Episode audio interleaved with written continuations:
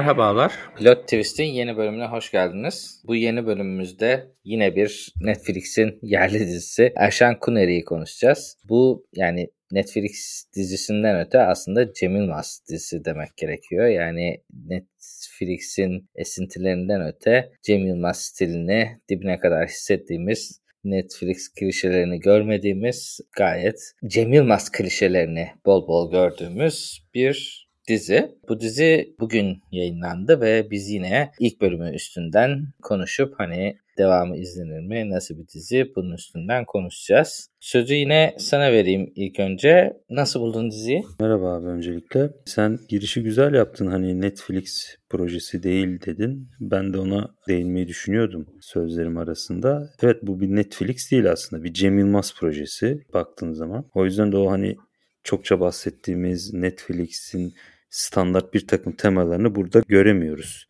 Çünkü yapımcı baskısı ya da platform baskısı olmayan bir proje olduğu için esasında bunu bir Netflix projesi gibi düşünmemek lazım. Bir Cem Yılmaz projesi olarak düşünmek lazım. Yani onu bir girişini önden yapmak gerekiyor.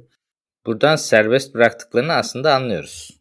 Tabii ya şimdi Cem Yılmaz'da ama serbest bırakılacak bir marka sonuçta Türkiye'de. Şunu demeye çalışıyorum hani Netflix değil de başka platformda yayınlansa gene aynı tarzda görürdük yani. yani Netflix'in imzasının olmadığını belirtmek için hani bunun altını çizmek gerekiyor. Böyle bir girişten sonra Erşan Kuneri'ye dönersek çok uzun zamandır beklenen bir projeydi aslında Erşan Kuneri. Hani geçmişe dayanan bir karakter aslında. Gora Cem Yılmaz'ın ilk sinema filmi olan aslında ilk sinema filmi değil ama hani yönettiği ve senaryosunu yazdığı ilk sinema filmi diyebiliriz Gora için. Gora'daki bir yan karakter de değildi aslında. Ufak bir iki dakikalık bir pasaj yani bir yan sahnede geçen bir karakterdi ama o kadar hani beğenilip ses getir, getiren bir karakter oldu ki o iki dakikada sonradan kült hale geldi ve birçok insan hani Erşan Kuner'in o repliklerini, o davranışlarını taklit eder hale geldi. Ancak o dönem replikleri sevmesi... dediğin de aslında dediğin gibi iki dakikalık bir Ya iki dakikalık yani. bir şey yani. Mavi Don'un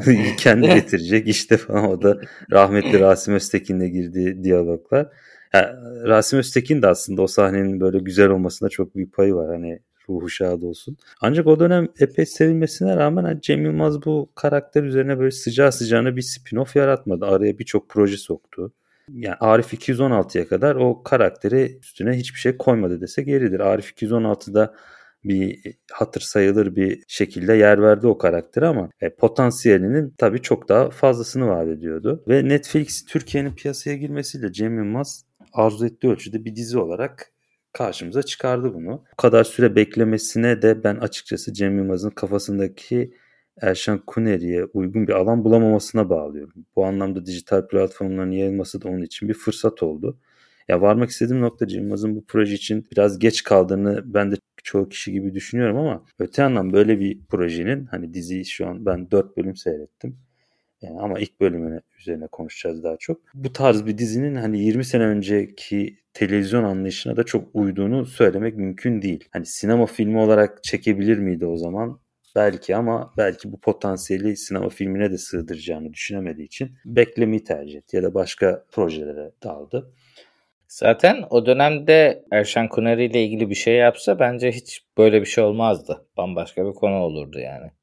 Ya tabii ki daha farklı olabilirdi muhakkak. Ama hani onun kafasında ne vardı? Hani onu da bilmek güç tabii ki. Belki projenin olgunlaşmasını bekledi. Daha farklı bir yöne gitmesini bekledi. Belki şartlarının değişmesini bekledi. Televizyonculuk şartlarını ya da sinema şartlarının değişmesini de beklemiş olabilir. En nihayetinde 20 senede geç de olsa biraz bir şekilde karşımıza çıktı. Çünkü uzun süredir birçok insan bu Erşan Kuneri ile alakalı bir proje bekliyordu Cem Yılmaz'ın işin doğrusu. E şu anki önümüzde duran haliyle baktığımızda eğer Gora'daki 2 dakikalık sahne referans alınırsa aslında çok da hani benzer bir yapıda olduğunu söyleyemeyiz. Hani oradaki sunduğu donelerle şu an karşımızdaki dizi biraz farklı tabii ki.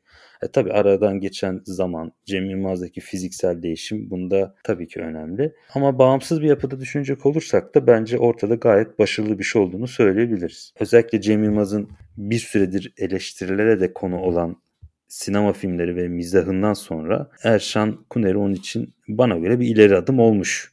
Yani ben şu ana kadar 4 bölüm izledim. İlk bölüm özelinden konuşursak genel olarak bakıldığı zaman zaten bölümler arasında çok teknik bir farklılık yok. Yani benim izlediğim kadarıyla, gördüğüm kadarıyla bölümlerin matematiği benzer şekilde işliyor. Her bölüm 8 ayrı bölüm.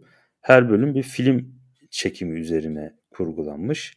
Bölümün yarısına kadar Erşen Kuner'in çekmek istediği filme yaptığı hazırlıkları işte ekibiyle arkadaşlarıyla olan muhabbetlerini görüyoruz. Kalan yarısında ise o filmi kendisini izliyoruz.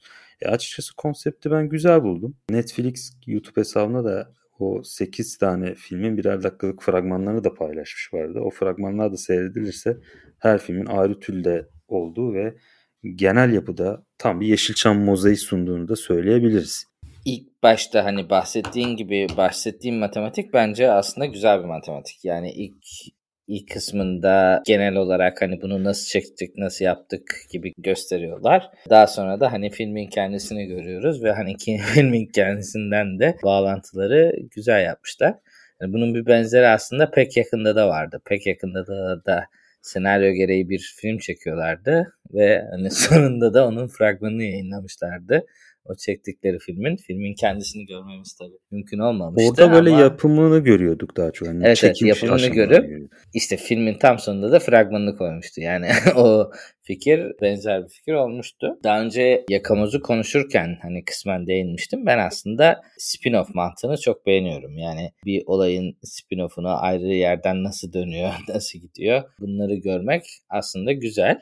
O açıdan heyecanla bekliyordum ve hani aslında gayet de güzel bir şey buldum. Yani hem eski Yeşilçam'a olan referanslar hem de işte aslında Gora'daki haliyle pek bir alakası yok. Yani oradan Gora'daki karakter işte seks filmlerini aslında yönetmen gibiydi. Burada biraz hafiften oyuncuya çevirmişler. Hem oynuyor hem yönetiyor gibi bir yapımcı gibi hatta biraz da zaten yani yani yapımcı biraz zengin gibiydi de hani bir yandan da hani oyuncu olarak da aslında oyuncunun bu olduğunu gösteriyorlar. O biraz değişmiş ama onun dışında da hani konsepte aslında bayağı uymuş ve biraz hani bıraktığı yerden de başlıyor. Yani o filmde 12 Eylül e, darbesiyle hapse giderek sonuçlanıyordu o iki dakikalık mizansen. Burada da hapisten çıkışıyla hapisten çıktıktan sonra devam eden bir süreçle başlıyor. Burada biraz ben şeyi biraz kötü buldum. Yani aslında bu seks filmleri dediğimiz işte Erşan Kuner'in de hani ilk bölümde de çok atıfta bulunulan ve hani çok fazla mizahın üstüne kurulduğu filmler aslında daha 70'lerde olan filmler. Yani 80'lerde özellikle darbe sonrası bu biraz kayboluyor. Filmin geçtiği tarihte 1981 diye geçiyor aslında hani darbenin tam arkasındaki bir tarih. Yani ne kadar bu böyle bir fantastik diziden gerçekçilik bekleyeceğiz onu bilemiyorum. Hani bu gerçek bir kritik de olmayabilir ama tam o darbe zamanı işte sıkı yönetimin olduğu zamanlar böyle renkli bir dönem gibi anlatılması hafif beni irite etti. Yani şöyle irite etti. Aslında dönem olarak biraz kısmen dönemi anlatması gerekiyor ve dönem anlatıyor. İstediği kadar fantastik, istediği kadar komedi olsun. O dönemin unsurlarını vermek istiyorsa sadece bunu etraftaki güzel işte piyasadaki hareketlilikle ve sanat dünyası üzerinden değil ortamda hani sonuçta herkesin hayatını etkileyen darbe gibi bir şey var. Mesela ben biraz o dönemleri yaşamadım tabii ama hani kontrol ettiğimde sokağa çıkma yasakları mevcut. Hani böyle bir gece eğlenmesi şey gibi durumlar 1981 yılında biraz mümkün değil. Yani on, onlar biraz şey olmuş ama hani bu ne kadar eleştiri sayılır onu çok bilemeyeceğim. Ama hani o biraz bana hafiften biraz battı yani. Ya bu konuda katılıyorum sana. Ben de izlerken benzer bir rahatsızlık demeyeyim de hani şeyi hissettim orada. Eksikliği hissettim. Çünkü 1981 dediğin tarih Türkiye için hassas bir tarih. Yani tam darbenin hemen sonrası sıkı yönetim var. 83 yaz yani. Değil mi? 83 yaz yani tam ANAP'ın iktidara geldi. ANAP gelmiş. 3 sene hapis yapmış olsun. Daha iyi uyar yani aynen. Ya o konuda ben senin dediklerine katılıyorum. Ben de seni izlerken senin gibi hissettim Çünkü dizinin geçtiği tarih 1981 ve 1980 darbesinin hemen üstüne çok sıcak bir zamanlar olduğu için ya ister istemez o dönemde geçen bir Türkiye hikayesi anlatıyorsan konu ne olursa olsun darbeyi sıkı yönetimi es geçemezsin. Yani ona mutlaka bir noktada değinmen hani atıfta bulunma kaçınılmaz. Ben hani şeyde beklemiyorum bu diziden. O çok böyle siyasi bir gönderme yapsın, ciddi bir konulara gitsin gibi değil ama ama kendi o hani o esprili tarzıyla da olsa bir gönderme yapılabilir. Belki başka bölümlerde olur. Hani benim şu an kadar seyrettiğim bölümde ben o dönemin sıkı yönetimine ya da darbe yönetimine dair bir gönderme siyasi bir içe atıf görmesem de belki diğer bölümlerde bulabiliriz. O noktada ben de bir çiğlik buldum. Yani dediğin gibi o dönem böyle çok renkli bir dönem ya da her şeyin böyle gırgır şamatanın olduğu bir dönemde değil. Tamam herkes kendi içerisinde, kendi dünyasında çok renkli bir yaşantıları olabilir ama az da olsa dediğin gibi o konuya biraz değinmesi gerekir bence. Hani böyle dışarıdan seyreden bir insan sonuçta Netflix'in bir projesi de olduğu için bunu yurt dışından da çok kişi, çok izleyiciler seyredebileceği için hani o dönemin Türkiye'sini yanlış bir izlenimle, yanlış bir görüntüyle göstermesi de biraz ne yazık ki kaçınılmaz oluyor. Ben de senin oradaki olumsuz bulduğun noktaya katılıyorum açıkçası. Orada benim takıldığım bir diğer konuda aslında takıldığım değil de bence Cem Yılmaz da biraz bunu anlatmak istiyordu. Zamanının işte bu erotik de filmlerden aslında hikayenin temeli erotik filmlerden bu erotik filmlerin yıldızı yapımcısının normal filmlere geçiş hikayesi gibi bir hikaye evet. anlatılıyor ve bu hikaye aslında Yeşilçam'da bir sürü insanın başına gelmiş bir hikaye ama işte Yeşilçam tarihine baktığımız zaman bu hikaye biraz kadınların aleyhine işlemiş durumdaydı. Yani seks filmlerinde oynayan erkekler çok kolay bir şekilde toplumun yapısından İşlerine aynen devam ettiler. işlerine aynen devam ederken kadınlar neredeyse hepsi ya silinip gitti ya başlarına bir şey geldi ya böyle hiçbirisi tekrar bir kariyer oluşturmadı. Aslında burada Cem Yılmaz'ın da gösterdiği karakter zaten hani erkek de çok rahat geçiyor ve hani hem göndermeleriyle hem şeyleriyle yarı erotik diyeceğimiz ya da erotik olmasa da en azından erotik göndermeleri olan bir film yapabiliyor. Ama burada hani ek olarak da oradaki kadın oyuncunun da normal bir filmde normal role geçişini kısmen göstermişler. Bu hem güzel bir gösterim olmuş ama bir yandan da hani öyle bir naif göstermişler ki sanki herkes böyle geçmiş tekrar o oyuncular normal oyuncu olmuş gibi bir anlatım olmuş ama gerçekte öyle olmadı. Yani gerçekte Ezgi Mola'nın oynadığı karakter aslında silinip gitti ya da işte başka işler yapmak zorunda kaldı. Orada Cem Yılmaz aslında olması gerekeni göstermiş. Evet. Aynen öyle.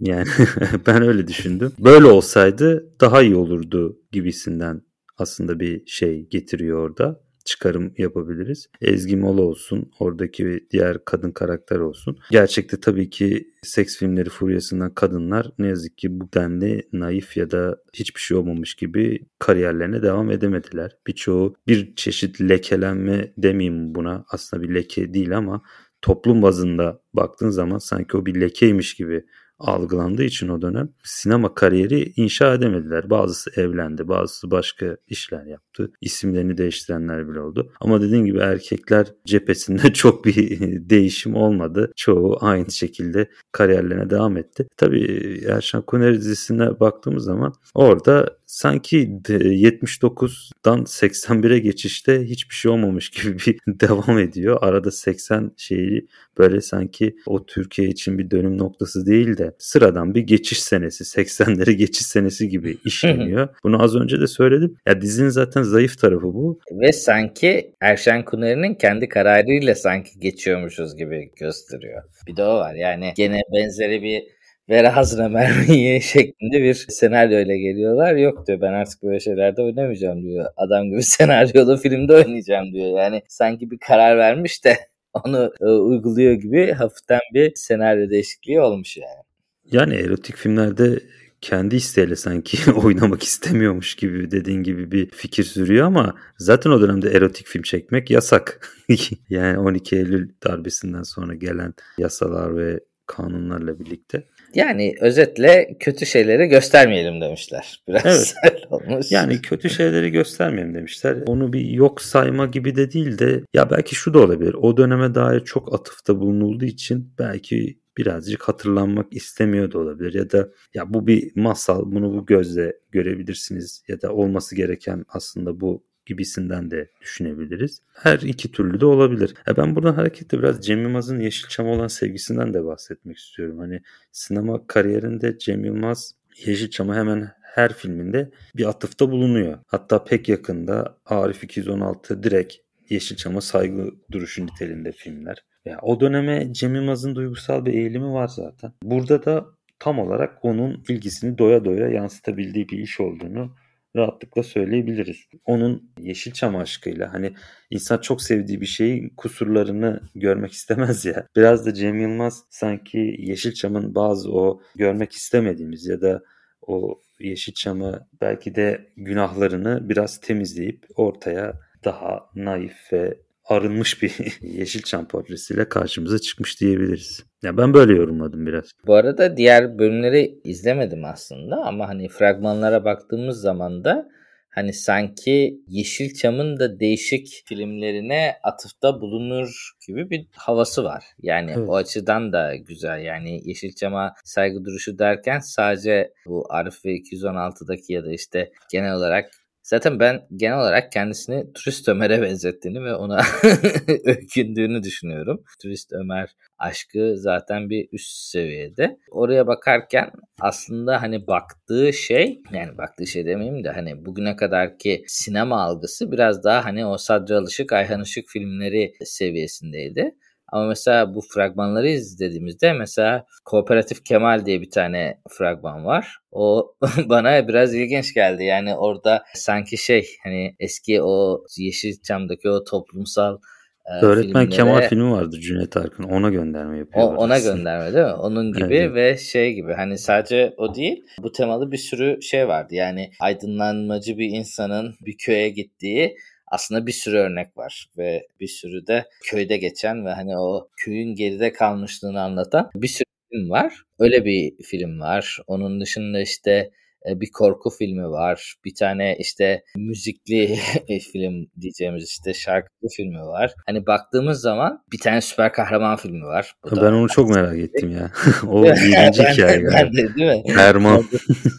Erman. Böyle baktığımız zaman aslında çok deneysel bir iş olmuş gibi görünüyor. Yani genel olarak konsept güzel. Ayrıca hani her biri içinde sanki bir tür özel film çekmiş gibi bir durum var ve hani bu genel olarak hani bir saygı duruşunda bulunmuş derken aslında bu saygı duruşunda bulunduğu Yeşilçam gayet limitli bir Yeşilçam'dı bugüne kadar. Böyle de hani sanki skopunu arttırmış ve hani görüşünü arttırmış ve birçok değişik film çekmiş gibi görülüyor. O açıdan da ben geri kalanı içinde biraz Erşen Kuneri'nin hikayesinden çok aslında bu filmleri biraz daha merak ettim. Ya ben sana şöyle söyleyeyim. Ben dört bölüm izlediğim için bir ipucu vereyim. Ben ikinci filmdeki hikayeyi çok sevdim mesela. Bir korku filmi aşığı olduğum için ikinci filmde bir korku filmi vardı. Ebesinin Avı diye. Ben ikinci hikayeyi çok beğendim. Üçüncü hikaye zaten Kooperatif Kemal'di. Ya şimdi her bölüm ayrı bir film çekmiş ve her biri de ayrı türde ayrıca. Baktığınız zaman dediğim gibi o süper kahraman filmi var. İşte korku filmi var. İlk hikaye tarihsel bir film. Bir tane polisiye hikaye var. Kötü mal diye. Hani bu Yeşilçam'ın uyuşturucu kaçtı. Polislerin uyuşturucu avına çıktı 80'lerdeki Cüneyt Arkın'ın filmleri var ya onunla benzer bir film var. Ya baktığın zaman aslında hani ilk başta bir dedim Yeşilçam mozaiği sunduğuna dair oradan hareketle şunu söyleyebiliriz. Yeşilçam'da gerçekten bu türlerin hepsi de çekildi bu arada. Süper kahraman filmi de çekildi, korku filmi de çekildi tarihsel film de çekildi. Aslında hani biz Yeşilçam'ı biraz yanlış tanıyoruz. Yeşilçam'ı hep üstüne konuşurken işte komedi ya da dram çektik biz işte başka tür bilmeyiz. Ya işte ağlamaklı film çekeriz ya da güldürmeli film çekeriz diye küçümseriz sinemamızı ama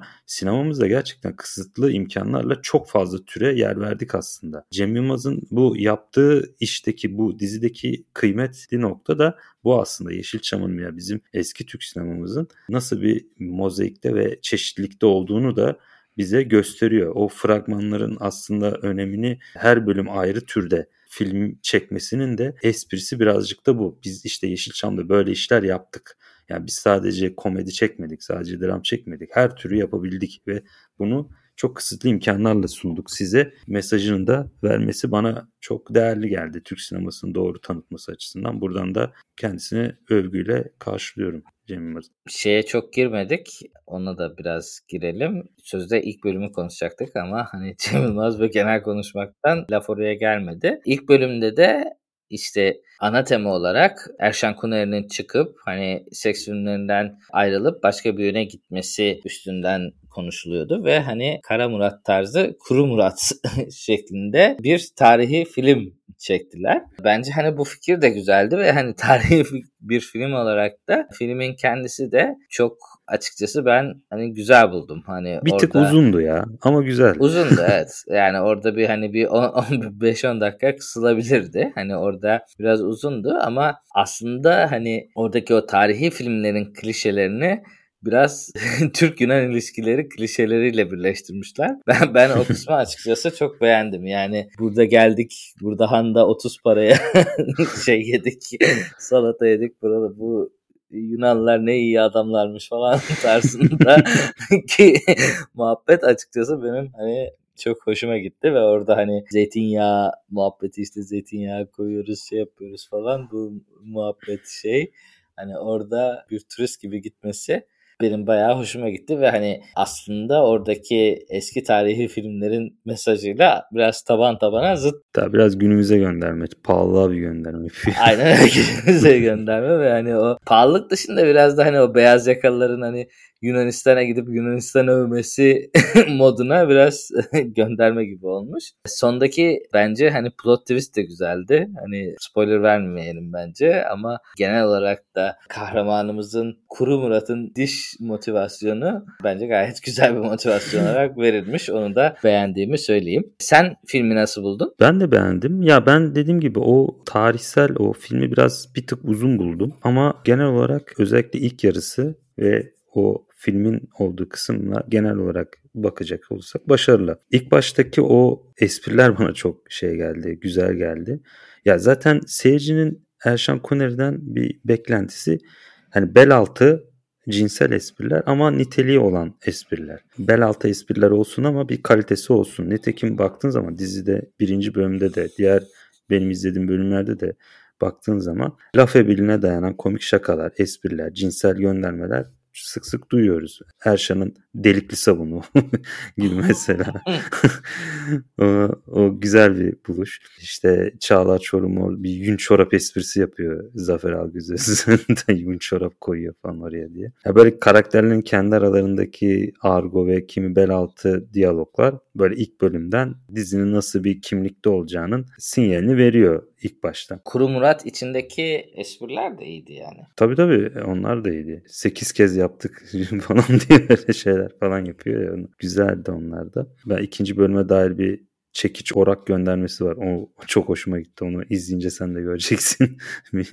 çekiç ve orak böyle yan yana geliyor. Sovyet bayrağı ortaya çıkıyor. O çok zekice bir göndermeydi. Ya Cem Yılmaz'dan aslında beklenen biraz da bu. Cem Yılmaz'ın bir süredir başta da bahsetmiş olduğum geriye giden bir kariyeri vardı. Yani ben her ne kadar kendisini çok sevsem de e, olumsuz eleştirileri kimi zaman haksız bulsam da işin doğruya doğru bazı geri adımlar ya da tam böyle kendi kimliğine uymayan projelere giriştiğini de düşünüyordum. Bu bence bir sıçrama olduğunu düşünüyorum ben bu dizi projesinin. Ya mutlaka gene olumsuz bakacak olanlar olacaktır. Daha farklı beklentiye ya da daha farklı bir beklentiye girecek olanlar olacaktır. Beğenmeyenler elbette olacaktır ama bana göre en azından son 5-6 senede çıkan Cem Yılmaz projeleri arasında bana göre en kaliteli olan ve en yukarıda olan proje kesinlikle. Burada o geriye gidişle ilgili aslında benim hani birkaç yorumum olacak.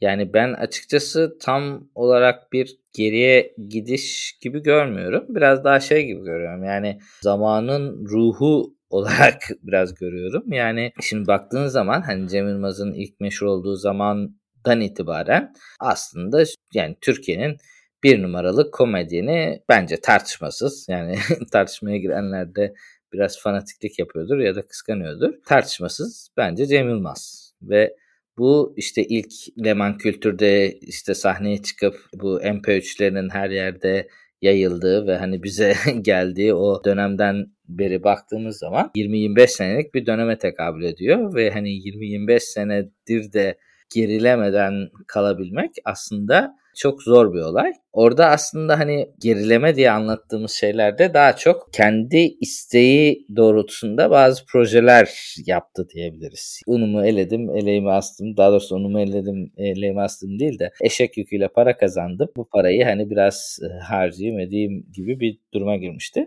Bence orada geri adım aslında Arif vs 216 idi. Yani orada bayağı bir geri adım vardı. O geri adımın da sebebi aslında filmin genel olarak hani belli bir konsept üstünden oluşuyordu ama yeterince özenilmiş bir iş gibi değildi. Yani e, özellikle sonları falan çok hani aceleye getirilmiş. Ya düşüncesi güzeldi gibi. o filmin ama dediğin gibi biraz üstüne çok şey çok büyük sıkıntılar vardı. O iki proje üst üste gelince hani biraz geri gidiş gibi oldu ama Ali Baba hani, vardı arada bir Ali Baba'ydı. Ali Baba güzeldi. Yani şimdi konuyu çok uzatmayalım ama hani o onları ben çok geri gidiş gibi görmüyorum. Ama hani anlatmaya çalıştığım şey hani geri gitmiş hali de aslında Türkiye'deki diğer komedyenlerin hala çok çok önündeydi. Yani öyle bir rekabet içinde değil. O biraz bence kendisini sıkıyor ve kendisinin hani biraz daha iyi şeyler yapmasında hafif engel gibi oluyor. O açıdan hani şu anda artık biraz daha önüne bakacağı güzel bir proje gibi olmuş. Ama hani şunu da belirtmeden geçemeyeceğim. Aynı oyuncularla oynamaya bence devam etmemeli. o kısımda biraz bence hata yapıyor. Yani Zafer Algöz'ü neyse ki bunda artık Ozan Güven oynamıyor. En azından onu çıkartmış. Artık parası mı yetmemiş bilmiyorum ama o belki kendisine güzel bir avantaj sağlıyordur. Belki hani kendi kişisel hayatıyla iş hayatını ayırma gibi bir duruma geliyordur. Hani o oraları tam bilemeyeceğim ama yaratım aşamasında artık hala aynı isimlerle takılmak yerine hani biraz daha genç destek alması bence yerinde olur ve orada artık bir kendini refreshlemesi gerektiğini bu Erşen Kuneri sonrasında da düşünüyorum. Aslında onu kısmen yaptığını söyleyebiliriz. Yani Zafer Algöz ve dışında aslında tamamen neredeyse yeni bir kadroyla çalışmış. İşte Çağlar Çorumlu var gerçi onun adı. Çağlar Çorumlu var işte. Ama hani Ozan Güven tabii Ozan Güven'in ah bir takım adli durumları da olduğu için işte bu şiddet durumları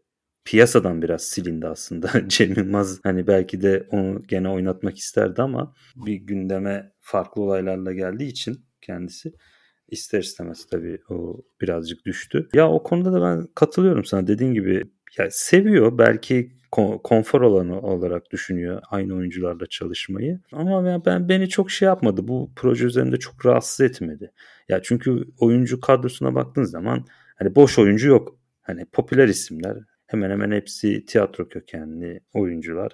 işini iyi yapan oyuncular. Hani şey diyemiyorum ben bu rolü hak etmemiş. Bu rolü şu daha iyi oynardı. Yok yok hak etmemişten öte ben yaratım sürecine yeni fikirler gelmesi açısından diyorum. Yoksa ya evet. bence ya kimi... Zafer Algöz de çok iyi bir oyuncu yani o, o konuda bir hani o öyle bir eleştiriden öte artık hani yeni birileriyle daha refresh bir şey yapmalısı belki daha iyi olabilir. Mesela olabilir dediğin gibi. O bir şey de değinmek istiyorum. O geriye gidişle alakalı söyledin ya. Ya ben de tam aslında belki fazla hani olumsuz gibi söyledim. Geriye gidiş dedim. Aslında demek istediğim şu. Cem Yılmaz son 10 senede eskisi kadar o ilk çıktığı dönemdeki kadar mizahı tek elinde tutamıyor. Yani 90'larda ilk çıktığında 2000'li işte altın döneminde Türkiye'de komedi denince akla Cem Yılmaz geliyordu. Ama 2010'dan sonra sosyal medyanın yayılması, Instagram'ın ortaya çıkması, işte bu kısa Vine videoları, storyler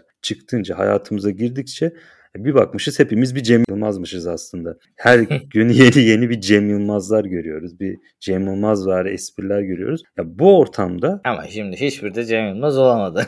ya, Onu ya da tabii olamadı lazım. ama hani şöyle bir şey zamanın ruhu dedin ya sen. Ya Cem Yılmaz da biraz onu yakalamakta biraz tam olarak şey geç kaldı da demeyeyim de Kim zaman o zamanın ruhunu yakalamakta Zorlandı. başarısız oldu. Zorlandı. Ben son stand-up'ını canlı izlemiştim. Eşimle birlikte gitmiştim. Tam pandemiden önce gitmiştim Diamond Plus'a. Hani önceki Fundamentals gösterisini de gene canlı izlemiştim. Onu da kardeşimle izlemiştim 2011'de. Ya ikisi arasındaki farkı çok net bir şekilde idrak etmiştim aradan geçen zamanda. Son gösterisi büyük bir kısmı aslında tam olarak böyle orijinal bir Cem Yılmaz tespitleri içermiyordu. Çok fazla internette tanık olduğumuz ya da daha önce bir şekilde aşina olduğumuz tespitleri kendi yorumuyla bize gösterdi. Aslında Cem Yılmaz'ın olayı tamamen hiç fark edemediğimiz bir takım orijinal tespitler sunmakta ama onda birazcık tam olarak eskiye nazaran daha zayıf olduğunu ben görmüştüm son gösterisinde. Hani geri gidişten kastım biraz oydu aslında. Ya mizahta şu var zaten. Hani komedyen sen yaşlandıkça şeyin azalıyor ister istemez. Etki gücün azalıyor. Hani o kişinin espri gücünün zayıflamasıyla alakalı değil aslında. Hayata bakış açın değişiyor çünkü yaşlandıkça hayata ister istemez daha ciddi baktıkça sen o genç kitleyi yakalamakta biraz zorlanıyorsun. O yüzden Cem Yılmaz'ın bir süredir yaşadığı sıkıntı birazcık da buydu bana göre. Ama dediğin gibi her şekilde yani ölüsü bile Cem Yılmaz'ın Türkiye'de komedi çıtasını çok yukarıya çıkartabiliyor. Nitekim bu projesi bana göre bir sıçrama tahtası olmuş kesinlikle. Ha, eski Gora günleri olsun, o Leman günleri olsun tabii ki o dönemi yakalaması zor bir daha. Çünkü o dönem komedi mizah çok farklıydı. Şimdiki mizah algısı çok farklı. Ama Cem Yılmaz'ın bu olgun döneminin de bence başarılı bir projesi, başarılı bir işi olduğu da aşikar kesinlikle. En son olarak hani devam edecek misin sorusunu sorayım ama zaten ediyorsun herhalde anladığım kadarıyla. Ya ben ediyorum. Ben dördüncü bölüme geldim. Bence edilmeyecek bir dizi değil. Zaten şu an Türkiye gündeminin de birinci sırasında olan bir dizi. Cem Yılmaz hayranları zaten her şekil seyredecektir. Bence Cem Yılmaz'a karşı bir süredir negatif düşüncede olanların da bence şans vermesi gereken bir dizi. En azından o eski Cem Yılmaz tadını kısmen de olsa bir nebze de olsa yakalayabileceklerini düşünüyorum. Ben tavsiye ediyorum ve devam kendi adıma da devam edeceğim bitireceğim diziyi. Ben de aynı şekilde hani dediğim gibi aslında bu Erşen Kuneri ana hikayesi beni çok sarmadı açıkçası. Hani o çok 8 bölüm devam edebilecek bir dinamiği yok bunun.